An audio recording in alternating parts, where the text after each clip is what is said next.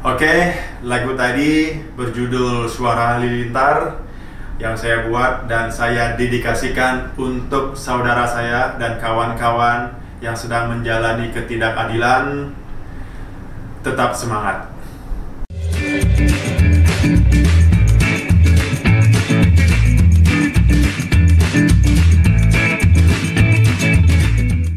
Halo orang-orang sekalian, uh, kita ketemu lagi di edisi Ngahamtam yang sangat singkat.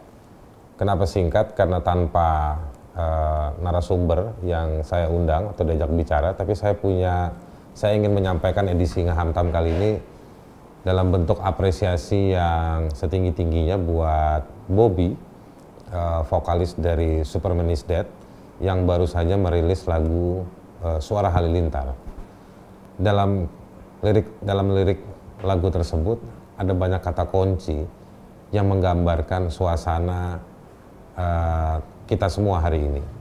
Ada lirik-lirik pernyataan-pernyataan dalam lagu tersebut dari Bobby yang ingin menggambarkan bahwa ada ketidakadilan yang sedang terjadi dan ada pertarungan perjuangan yang terus uh, dilakukan di banyak tempat.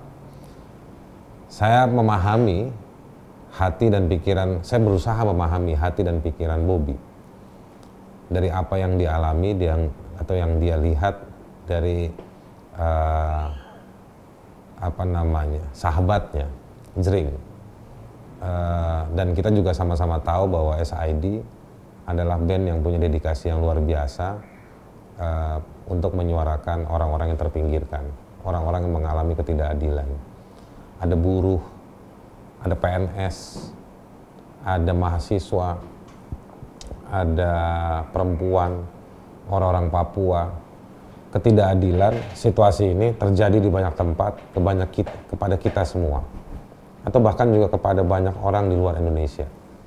Di Burma misalnya, anak-anak muda turun ke jalan untuk melawan rezim diktator. Semua adalah energi, pertarungan, keberanian, untuk melawan ketidakadilan. Suara Halilintar dari Bobby yang baru dirilis adalah representasi atau lagu yang menggambarkan suasana kita. Untuk itu, saya mengucapkan sekali lagi terima kasih dan buat para outsider, teman-teman outsider, di mana pun Anda berada, saya punya respect yang luar biasa dan Anda uh, terus bersepeda untuk jering, uh, dan juga Anda menjadi bakal menjadi inspirasi uh, bersama Bobby buat teman-teman di tempat yang lain. Kita bersolidaritas karena dalam hak asasi manusia kita butuh kuasa, butuh kekuasaan untuk melindungi kita dan menjamin hak-hak kita. Tapi ketika mereka tidak bekerja untuk melindungi hak-hak kita, maka kita akan kembali kepada asali kita, apa asali kita sebagai manusia kita akan berkoresponden bersolidaritas untuk saling menjaga.